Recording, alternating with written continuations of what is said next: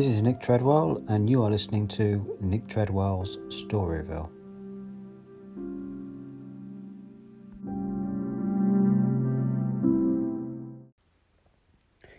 We can come here again, said Julia. It's generally safe to use any hideout twice, but not for another month or two, of course. As soon as she woke up, her demeanour had changed. She became alert and businesslike, put her clothes on, knotted the scarlet sash around her waist, and began arranging the details of the journey home.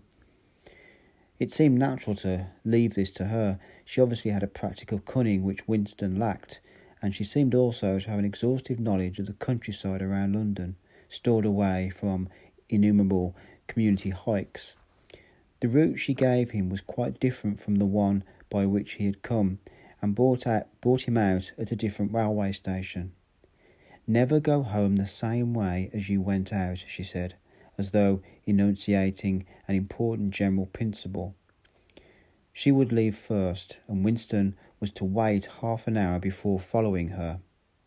She had named a place where they could meet after work four evenings hence.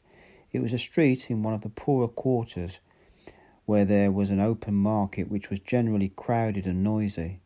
She would be hanging about among the stores, pretending to be in search of shoelaces or a sewing thread. If she judged that the coast was clear, she would blow her nose when he approached. Otherwise, he was to walk past her without recognition. But with luck, in the middle of the crowd, it would be safe to talk for a quarter of an hour and arrange another meeting. And now I must go, she said, as soon as he had mastered his instructions. I'm due back at 1930. I've got to put in two hours for the Junior Anti Sex League, handing out leaflets or something. Isn't it bloody? Give me a brush down, would you? Have I got twigs in my hair? Are you sure? Then goodbye, my love. Goodbye. She flung herself into his arms, kissed him almost violently, and a moment later pushed her way through the saplings and disappeared into the wood with very little noise. Even now he had not found out her surname or her address. However, it made no difference, for it was inconceivable that they could ever meet indoors or exchange any kind of written communication. As it happened, they never went back to the clearing in the wood. During the month of May, there was only one further occasion on which they actually succeeded in making love. That was in another hiding place known to Julia, the belfry of a, ruinous church in an almost deserted stretch of country where an atomic bomb had fallen thirty years earlier. It was a good hiding place when once you got there, but the getting there was very dangerous. For the rest, they could meet only in the streets in a, in a different place every evening and never for more than half an hour at a time. In the street, it was usually possible to talk, after a fashion, as they drifted down the crowded pavements, not quite abreast, and never looking at one another. They carried on a curious intermittent conversation which flickered on and off like the beams of a lighthouse, suddenly nipped into silence by the approach of a party uniform or the proximity of a telescreen then taken up again minutes later in the middle, middle of a sentence, then abruptly cut short as they parted at the agreed spot, then continued almost without introduction on the following day. Julia appeared to be quite used to this kind of conversation, which she called talking by instalments. She was also surprisingly adept at speaking without moving her lips. Just once in almost a month of nightly meetings, they managed to exchange a kiss, they were passing in silence down a side street. Julia would never speak when they were away from the main streets. When there was a deafening roar, the earth heaved and the air darkened, and Winston found himself lying on his side, bruised and terrified. A rocket bomb must have dropped quite near at hand. Suddenly he became aware of Julia's face a few centimetres from his own, deathly white, as white as chalk. Even her lips were white. She was dead. He clasped her hands against him and found that he was kissing a live, warm face, but there was some powdery stuff that got in the way of his lips. Both their faces were thickly coated with plaster. There were evenings when they reached their rendezvous and they had to walk past one another without a sign because a patrol had just come round the corner or a helicopter was hovering overhead. Even if it had been less dangerous, it would still have been quite difficult to find time to meet. Winston's working week was 60 hours, Julia, Julia's even longer, and their free days varied according to the pressure of work and did not often coincide. Julia, in any case, seldom had an evening completely free. She spent an astonishing amount of time in attending lectures and demonstrations, distributing literature for the Junior Anti Sex League, preparing banners for Hate Week, making collections for the Savings Campaign, and such like activities. It paid, she said. It was camouflage. If you kept the small rules, you could break the big ones. She even introduced Winston to mortgage yet another of his evenings by enrolling himself for the part time munition work, which was done voluntarily by zealous party members. So, one evening every week, Winston spent four hours of paralysing boredom screwing together small bits of metal, which were probably parts of bomb fuses, in a drafty, ill lit workshop where the knocking of hammers mingled drearily with the music of the telescreens. When they met in the church tower, the gaps in their fragmentary conversation were filled up. It was a blazing afternoon. The air in the little square chamber above the bells was hot and stagnant, and smelt overpoweringly of pigeon dung. They sat talking for hours on the dusty, twig littered floor, one or other of them getting up from the from time to time to cast a glance through the arrow slits and make sure that no one was coming. Julia was 26 years old. She lived in a hostel with 30 other girls, always in the sink of women. How I hate women, she said parenthetically. And she, and she worked, as, as he had guessed, on the novel writing machines in the fiction department. She enjoyed her work, which consisted chiefly in running and servicing a powerful but tricky electric motor. She was not clever, but was fond of using her hands and felt at home with machinery. She could describe the whole process of composing a novel, from the general directive issued by the planning committee down to the final touching up by the rewrite squad. But she was not interested in the finished product. She didn't much care for reading, she said. Books were just a commodity that had to be produced, like jam or bootlaces. She had no memories of anything before the early 60s, and the only person she had ever known who talked fre- frequently of the days before the revolution was a grandfather who had disappeared when she was eight. At school, she had been captain of the hockey team and had won the gymnastics trophy two years running. She had been a troop leader in the Spies and a branch secretary in the Youth League before joining the Junior Anti Sex League. She had always borne an excellent character she had even, an infallible mark of good reputation, been picked out to work in Pornosec, the subsection of the fiction department which turned out cheap pornography for distribution among the proles. It was nicknamed Muck House by the people who worked in it, she remarked. There she had remained for a year, helping to produce booklets in sealed packets with titles like Spanking Stories or One Night in a Girls' School, to be bought furti- furtively by proletarian youths who were under the impression that they were buying something illegal. What are these books like? said Winston curiously. Oh, ghastly rubbish. They're boring, really. They only have six plots, but they swap them round a bit. Of course, I was only on the kaleidoscopes. I was never in the rewrite squad. I'm not literally, I'm not literary, dear, not even enough for that. He, le- he leaned, he learned with astonishment that all the workers in Pornosec, except the head of the department, were girls.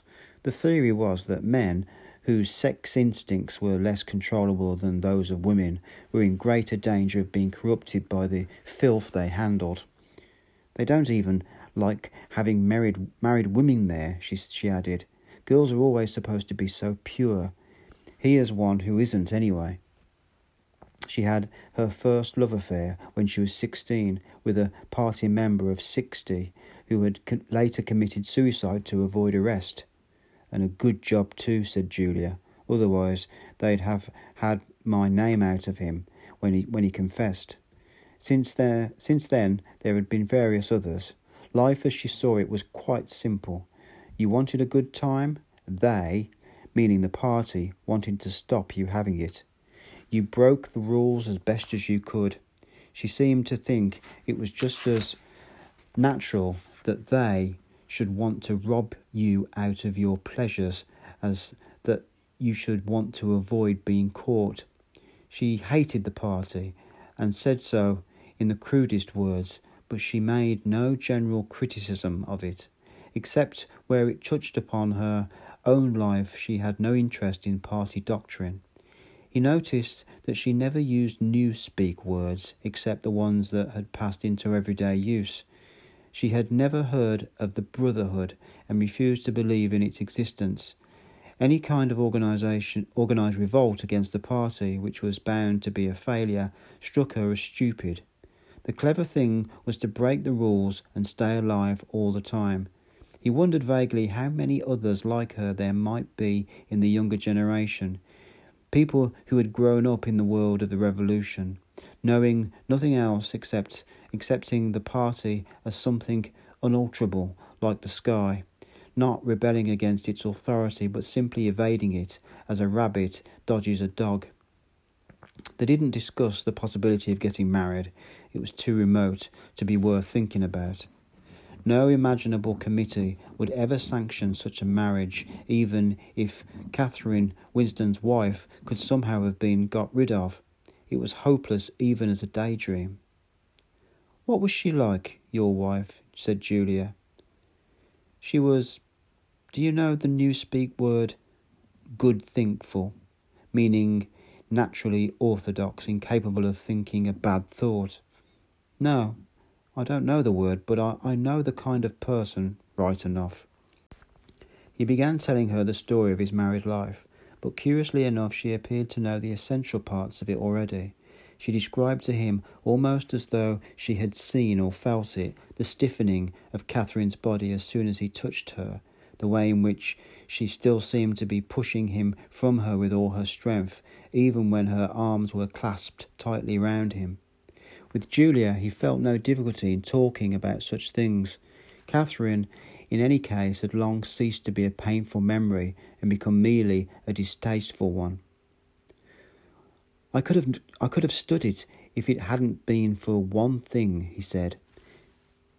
He told her about the frigid little ceremony that Catherine had forced him to go through on the same night every week. She hated it, but nothing would make her stop doing it. She used to call it, but you'll never guess. Our duty to the party, said Julia promptly. How did you know that? I've been at school too, dear. Sex talks once a month for over 16s and in the youth movement. They rub you they rub it into you for years. I dare say it works in a lot of cases, but of course you can never tell. People are such hypocrites. She began to enga- eh, she began to enlarge upon the subject. With Julia, everything came back to her own sexuality. As soon as his, as soon as this was touched upon in any way, she was capable of great acuteness. Unlike Winston, she had grasped the inner meaning of the party's sexual puritanism. It was not merely that sex that the sex instinct created a world of its own which was outside the party's control and which therefore had to be destroyed if possible.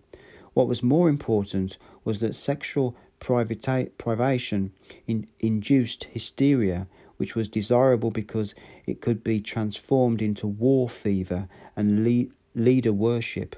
The way she put it, it was when you make love, you're using up energy, and afterwards you feel happy and don't give a damn for anything. They can't bear you to feel that.